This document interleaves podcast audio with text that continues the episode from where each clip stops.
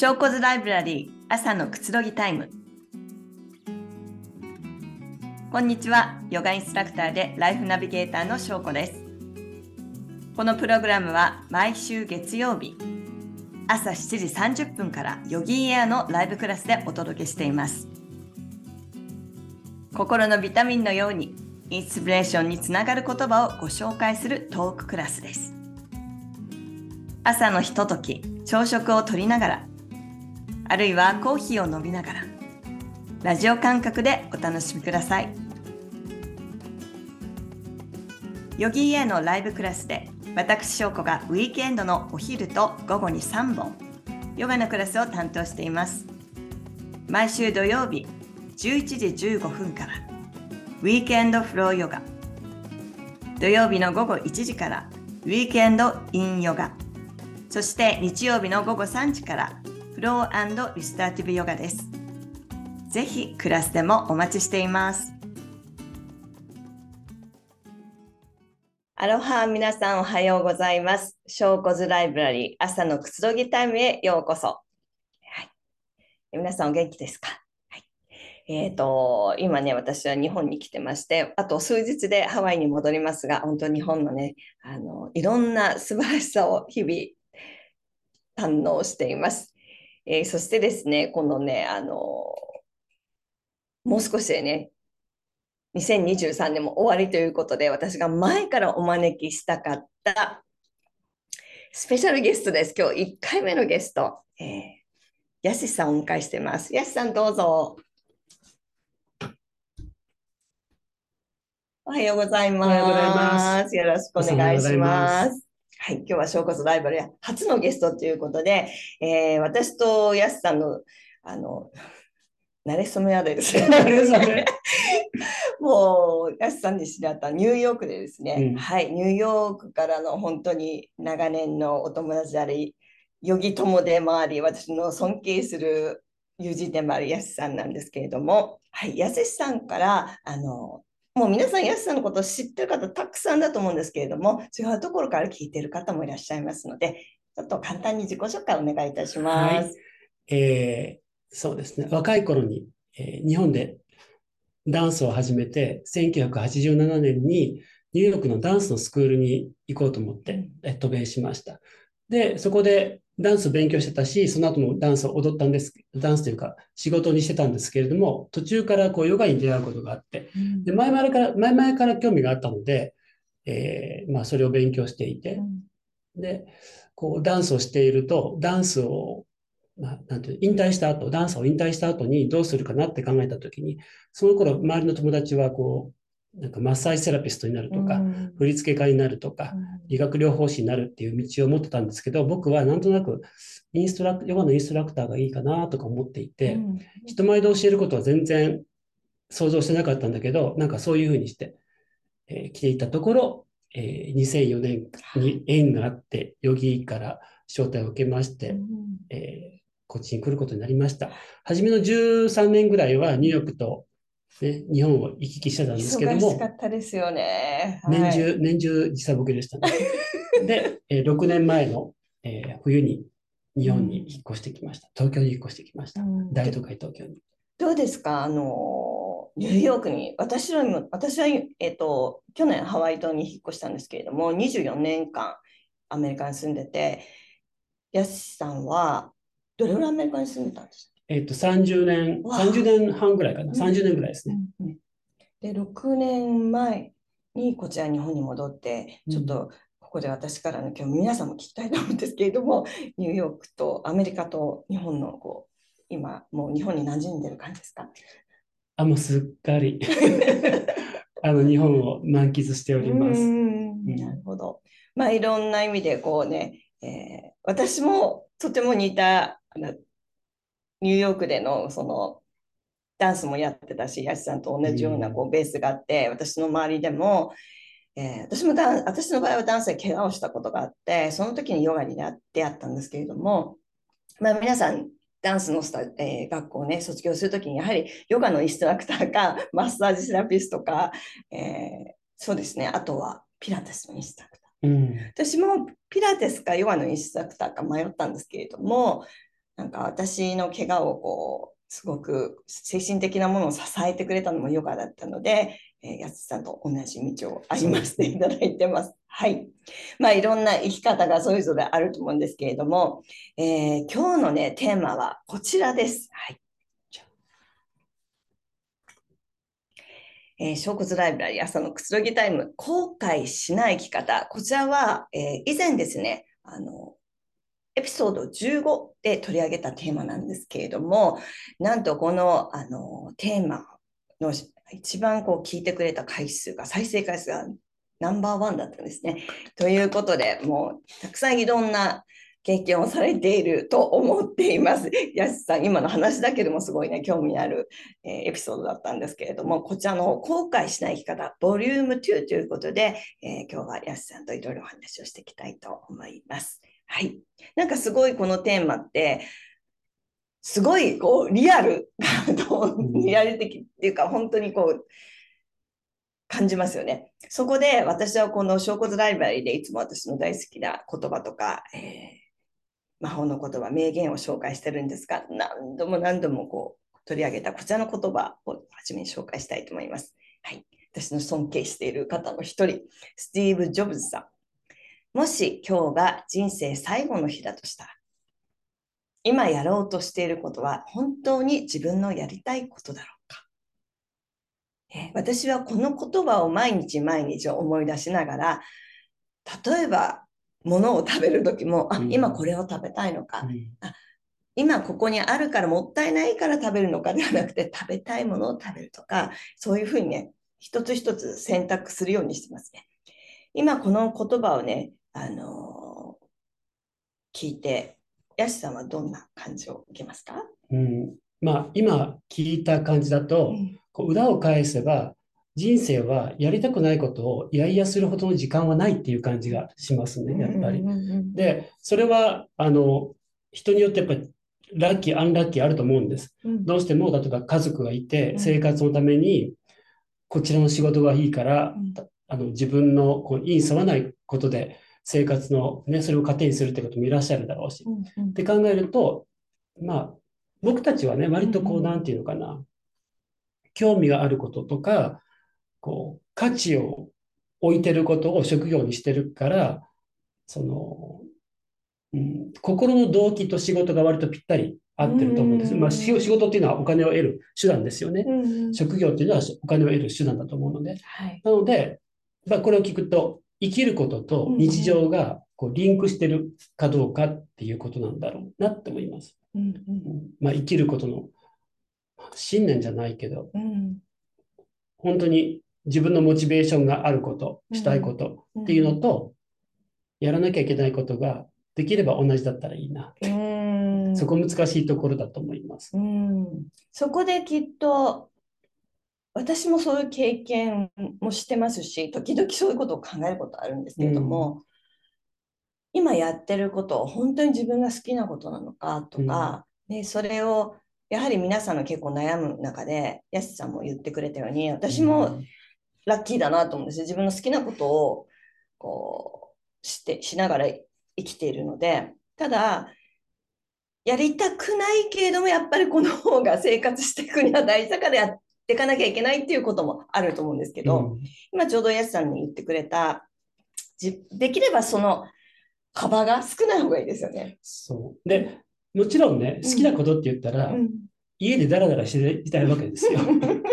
で、そう言うと、なんか好きっていうか、好きっていうか、自分にとって意味があることって考えたら、中にはちょっと嫌だなとか腰が重いなって思うことも意味があるからやるわけじゃないですか。そうすると、まあ、なんていうのかな。それでもまだラインに沿ってると思うので、好きなことばっかできないけど、これが意味があることかな。自分が生きていく価値観に合ってるかなって思えば、まあ、大枠でいいのか。っていうふうに思ったりします。うん、あのやってることをただ本当にだらだらじゃなくそういうふうに今やすさんが言ってくれたようにこう自分に問いかけるっていうんですか、うん、ね、あこれは本当に今はやりそのだらだらしたいんだけれどもだらだらしたいけどこれがあるからじゃあそのやることになんだろう自分が向き合っていくっていうかそういう意識の持ち方で変わってきますよね、きっとね。だって僕だって人前で話すとかってすごく本当は避けたいことですもん。だけど、ここに意味があると思うから、こう出ていくわけじゃないですか。はい。うん、なので、そうすると、シャイだなと思ってる自分は、シャイだなっておかしいな。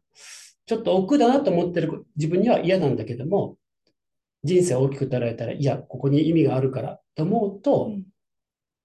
じゃあ自自分の中のやすしを全員集合していこうぜって、うーんなるほどね。そうなりますよね。はい、うん。じゃあ私はこのね今やしさんもこの言葉を聞いて自分の思いを伝えてくれたんですけれどもこれは私の座右の銘の一つなんですけれどもやしさん自体自分が何か座右の銘で何か持ってるものありますか、あの座右の銘っていうのをあまり意識したことがないし、うん。考えたことがなくて、今回改めて考えてみて、そういえば何年か前にこの言葉が好きだったなっていうのがあって、うん。それが英語なんですけれども、はい。You are what you give。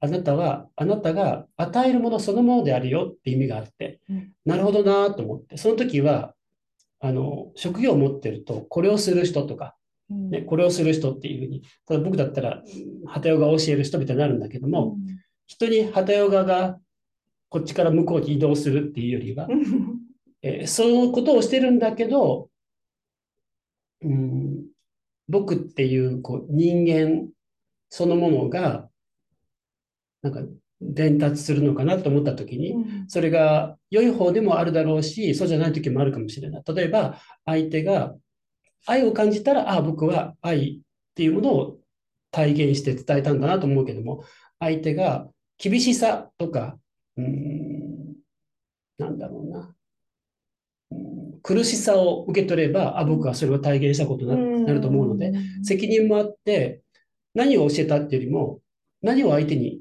伝えたかな、伝わったかなっていうことを考えるのに良い言葉だなと思ってます。うん。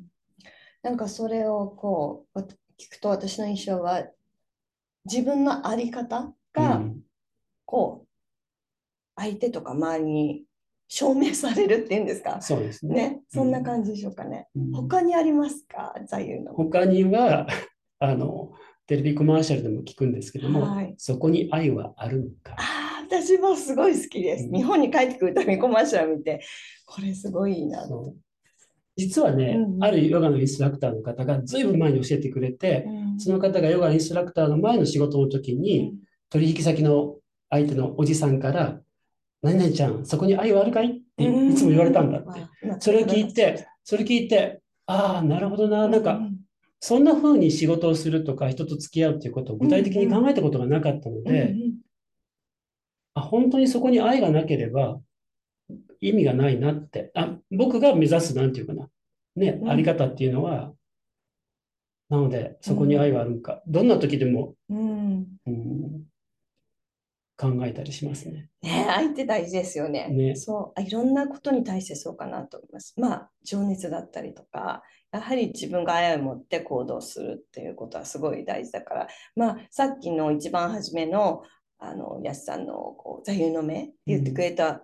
中にも自分が証明するものもうん愛を持って証明する、そんな感じを私はすごい受けましたね。まあ、おこがましいけれども、うんうんなんか、長い目で考えて、うん人生でそういうふうに生きられたらいいなとは思いますね。うんうんうんそこをあの大事だなと思いながら日々の忙しさの中でこう忘れてしまいがちになったりしますよね意識してないとね。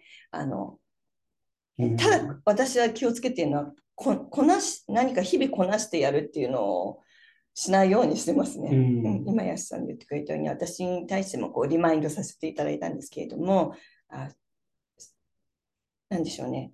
マストじゃなくて I would like to で、ね、自分の should ではなくて。意思から、ね。意思からね。そうですよね。まあそれも愛ですよね、うん。はいではここでですねあの前回のエピソードでもあのこの本の一節を紹介したんですけれども、えー死ぬ瞬間の5つの後悔。こちらの、え5つのえー後悔。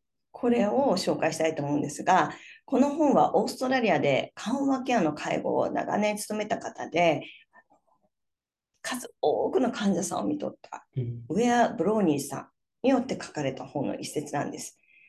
はい。じゃあ、ここをちょっとね、紹介していきます。1番目、もっと自分のために生きればよかった。人の期待に沿うのではなく、もっと自分に正直に自分が望むように生きるべきだった。ね、どうでしょうか、ここの。難しい、うん難しいなと思います。うんあの、人の、まあ、評価っていうか、うん人が認めてくれるかどうかっていうのを気にしていないようで、うん。どっかにある気がするので、ありまうんすね。僕、はい。若い時はね、なんか、あ、これができたら両親が喜んでくれるかなっていうの結構あったので、で、それに気づいた時に、あ、これを自分で聞かないくなるくらいまでいかなきゃと思っていて、うんうんこれをしたら両親が喜ぶかなっていうのをやめられる時、捨てられる時とか、うん。これをやったら人にどう思われるかなっていうのを捨てられるようになりたいなと思ってましたね。うん。結構自分の好きなことしててしてきたけど、うん自分勝手にね。うんでも、いまだにやっぱり、全くないかって言われたら、やっぱりうんね、うんうんやっぱりヤシさんも経験してるようにみんなそれぞれ私たちあると思うんですね。大人になっても親の言ってることを今そこに一緒に住んでなくても親の言葉を思い出して。何かこうやっていくと親が喜んでくれるかなってあると思うんですけれども私はあのヤシさんと同じように子供の頃ですね好きなことをやって自由にしてて本当にあなたは自由すぎるって言われて、今思えばですねあのままでよかったんだなって思うことがあるんですよ。大人になるって残酷。そうですよね。なんかこう自分の中で縛ったりとか、人前に出るのはこうしなきゃいけないっていう風になって、今それをどんどんどんどんほどいてって、あの頃を思い出してやっていくと、きっと自分は生き生きしてるんだなっていうことと、すごい面白い。うん本当面白いんですよ。。あのちょっとエピソードを言うと、あのヤシさんのこう小学校6年生の時って卒業する時って制服とか着ないですよね？中学校に入る。小学校の時の卒業式、そうなんか普通の私服だった。ですよね。私の小学校は北海道帯広市の東小学校はなぜかこれから入る中学校の制服を着て卒業式を出るって変な決まりがあったんです決まりっていうか絶対じゃなかったんですけれども私はそれが納得いかなくて、うんし自分で好きなお小遣いで友達と3人で服を買って私服で卒業式を出たんですけれどもうちの親に母親に何度も本当にそのまま行くの本当にそのまま行くのって他の親の親御さんからも「えー、しょこちゃんそれで行かせるの?」って言われたらしいんですけれども、うん私はそれをこれで出たいって言って。偉い。僕、そういう子供言いたかった。僕だったら、もう長いものに巻かれて、制服着てたと思う。そうですか。だから私の小学校のアルバムは私服です。みんな3人だけ女。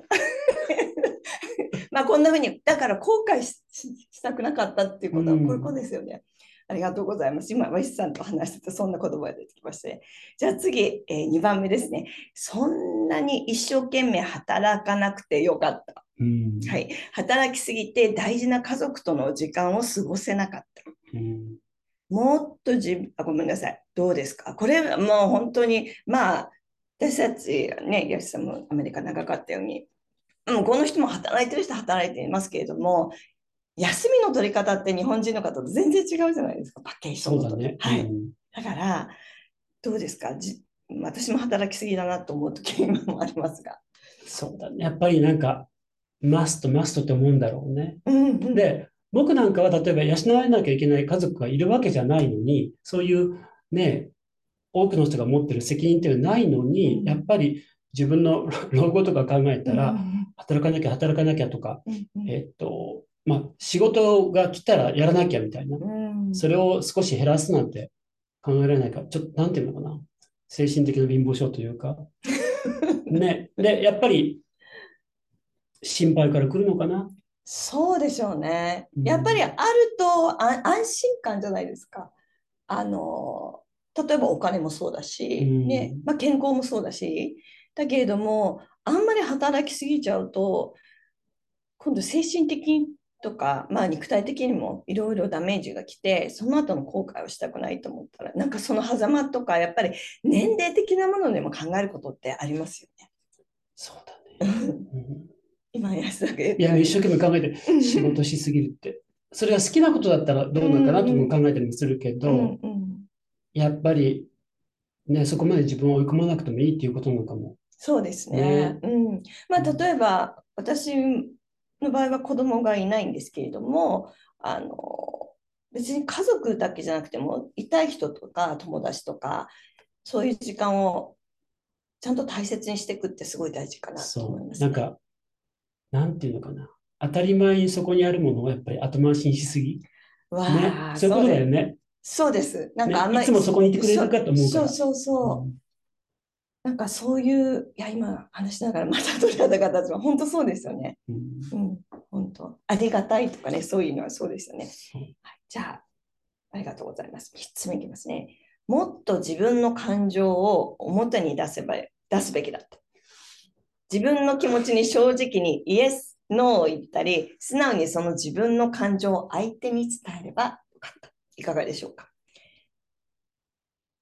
ありますね。ありますあね。の、僕その後悔してないと思ったけど、ありますね。あの、やっぱり自分縛ってるなって。うんん。うん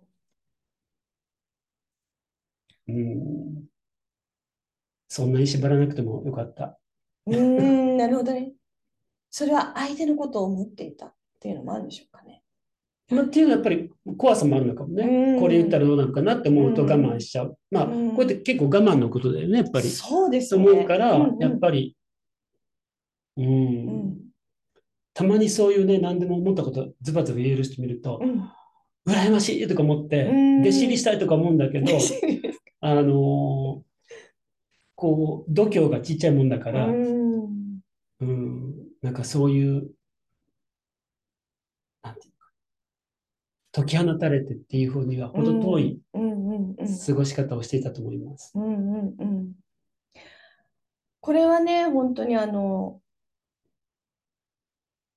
書かれた方は日本人の方がその感じなんで、もしかしたらいたかもしれないんですけれども、そうじゃないところの国のね、ことなんですけれども、あの、やはり日本人皆さんじゃないけれども、どうしてもこう人を立てるっていうか、まあ、昭和生まれなので私もね、うん人を優先したりっていうことがあって、まあ、今この場を言わなければいい感じで進んでいくっていうこともあったりとかしたりとか抑えることが結構社会生活が多いと思うんですよね。どうですか、ある。あの、うんその自分を抑えるってことは多分自尊心の欠如だと思うんだけど、自尊心をその抑えてまでう、んそこ、その場のスムーズさとかうんを優先したりするから、やうんっぱり一番自分が後回しになってる。そうですね。ね。この「ショーゴズライブラリー」でも私も自分に聞かせるとともに皆さんにもこう伝えてるんですけれども自分をまず後回しにしないで自分を優先してくださいねっていうのを言ってるんですが私はがアメリカに住んで初めによくすごい感じたのはどう思ってんのあなたどう思ってるのってよく聞け聞かれませんか？そう。僕らなんていうかな、曖昧な答えをしたり。好かれようと思ったりするからうん自分の意見言わなくって、うんでもアメリカにいると自分の意見がない人って生きてない人と同じなんだよね。そうです。あの自分自身がない 存在がないみたいな言われますよね。うんうんなんか意見がいろいろ、意見がありすぎるのも嫌がられるんだけど、はい、意見がないのはいないのと同じだったよね。そうです。うんうん、えどうしたいの？って言われて、でも、すぐ答えられない時あるじゃないですか。なんかそう。すると、イエス、ノーってまさにここに 出てくる。イエス、ノーじゃないファジーな部分もあったりするんですよね。うんその曖昧さがまた良かったり、日本では許される部分でいい感じだったりするんですけど、アメリカにいるとはっきり言わないと何を考えてるか分かんない。うん自分の意見がない。うん。なるから、それはすごい日々感じることがありますね。ありがとうございます。では4番目、もっと友達に連絡を取り合っていればよかった。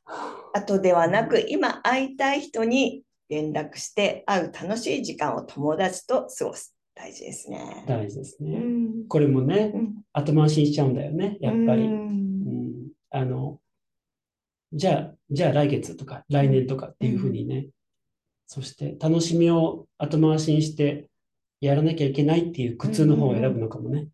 ねえ私は結構ね、これはやってますよ。ですですので、まずこの やすしさんに1回目のゲストに来てもらった自分の会いたい人に会う会いたい人と好きなことをするっていうのとかあのもう本当にこれは意識してないとうん。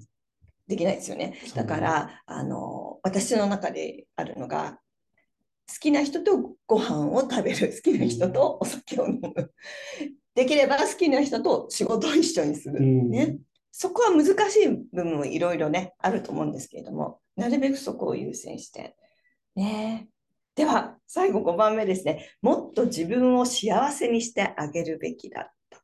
やりたいことを後回しにして疲れ果てて今は何をしたいのかわからなくなってる。Yes さんは結構先ほども言ってたように好きなことをね実践されてる方だと思うんですけれども、うんもう一回読んで？うん、はい。いや、繰り返すといいと思うんですね。本当、皆さんも。では、読ませていただきます。もっと自分を幸せにしてあげるべきだった。やりたいことを後回しにして、疲れ果てて、今は何をしたいのかわからなくなっている。うん少々思い当たるような。う。うんでもまあ、そうだな。うん。まあ、自分を幸せにしてあげればっていうのはどういうね、どういう意味なのかちょっと難しいけれども、あの、でも僕は、なんていうのかな、不幸な時間を一生懸命過ごしてるわけじゃないと思うので。なので、えー今、この瞬間していることも自分のチョイスだと思ってるから、えー大枠の中では、うん。なんていうのかな、そうだな、そう、幸せにしてあげるべきだったっていうと、うん、ちょっと、そうだな、なんか、お預けみたいなとこありましたね。うんうんうんなんか、幸せは後からやってくるものとか、この苦しみの後にやってくるっていうのが多いから、今、今幸せを感じると、もういちご食べちゃったショートケーキみたいな感じで、そういうところがなんかある感じで、はい。やっぱり僕、いちごは最後に残すタイプなので、今でもですか？今はだいぶ変わりました。やっぱり。うん、私もそうです。今はね、はい。途中で死んじゃうかもしれないとか思って、うん私も今、今は好きなものから食べるようになりました。同じですね。うん、前はね、やっぱりそういう、なんでしょうね、年を重ねるごとにそういうことを考えるようになりますね。以前考えなかったこといやとか、ね前に言われたことがあって、例えば幕の内弁当でね、はい。10品おかずがあるとして、うん嫌いなものから食べようと思うと、うん全部嫌いなものを食べてんだよね。ああ、1番目に嫌いなものって、9番目に嫌いなものって言って。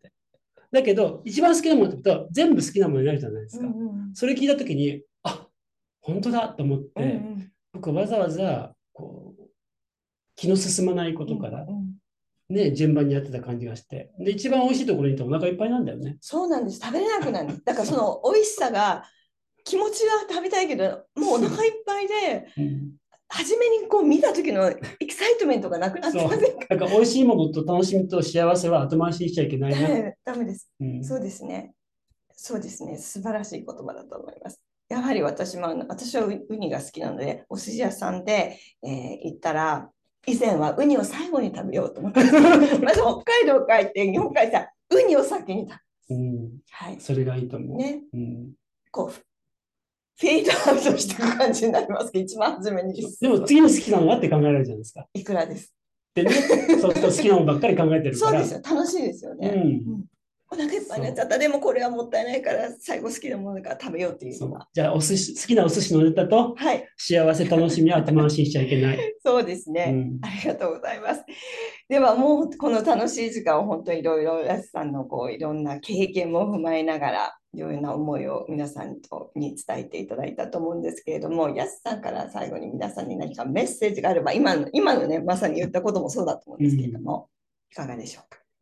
そうだな。えーまあ、ちょっとさっきの後悔のことにも関係するんだけど、うんあの5つの項目を見ると、ああ、自分のこと言われてるみたいだなと思ったんだけども、普段は後悔してるつもりなかったんですね。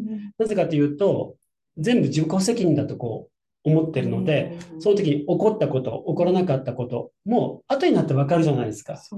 だって、正解ってないんだもん。あそう正解ってないって、後から振り返ったら、ああ、あの時こうすればって思うこと多いんだけど、うん。なので、それも含めて、あの、なんて自分で決めたことだからっていうふうに腹割ってるところあります。うん。なので、皆さんも、次の瞬間何していいかわからないじゃないですか。こっちを優先するか、こっちを優先するかなんて。答えないって書いてないので。なので、どっちにするにしても、もう自分でコミットしてするしかないな。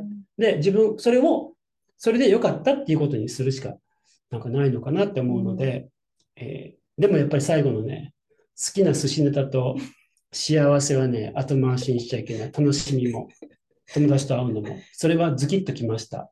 そうですね。本当そうですね。うん、本当にそう思います。だからあの私も同感なので、うん、あのどっちか決めてわからない時聞かれることもあります。どっちがいいですか？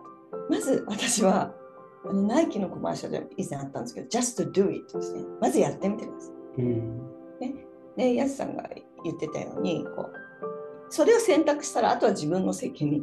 そう。ね、こう、腹を決めるっていうのが大事ですよ。で、失敗を恐れないことでしょうね。そうです、ね、僕らいつも当たりを引きたいんだよね。そうです。宝くじでも。うん。だけどもう、失敗つきもんだし、後悔もつきものかもしれないから、本当に just do it だね。うんあのうじうじしてどっちも選べないっていうよりは、ね、行動してみるですよね。いや本当に私にとってもすごい楽しい時間でしたね。ありがとうございました。ありがとうございました。今日は小骨ライブラリー、えー、スペシャルゲストやすさんを迎えての後悔しない生き方ボリューム2ということで、えー、お伝えしました、えー、今日皆さんこれからできるのは今日一日後悔しない、えこう生き方楽しみを自分の中でチョイスしてみてください。今日もこの時間お付き合いいただきありがとうございました。やすさんまた本当にありがとうございました。よかったらまた遊びに来てください。はい、ありがとうございます。しょうこでした。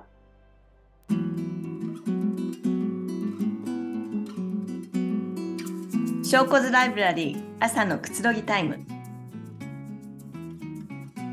このプログラムはヨガインストラクターでライフナビゲーターの翔子が心のビタミンのようにインスピレーションにつながる言葉をご紹介するトーククラスです。毎週月曜日朝7時30分からヨギーエアのライブクラスでお届けしています。ヨギーエアのライブクラスでは70種類以上のクラスのほか季節ごとにテーマクラスも開催しています。またビデオクラスではライブクラスのアーカイブや取り下ろしのオリジナルプログラムを毎週追加しています。さらに、ライフスタイルを磨くための多彩なワークショップや、専門性を追求したトレーニングコースもご用意しています。幅広い選択肢の中から、ご自身に合ったコンテンツをお楽しみください。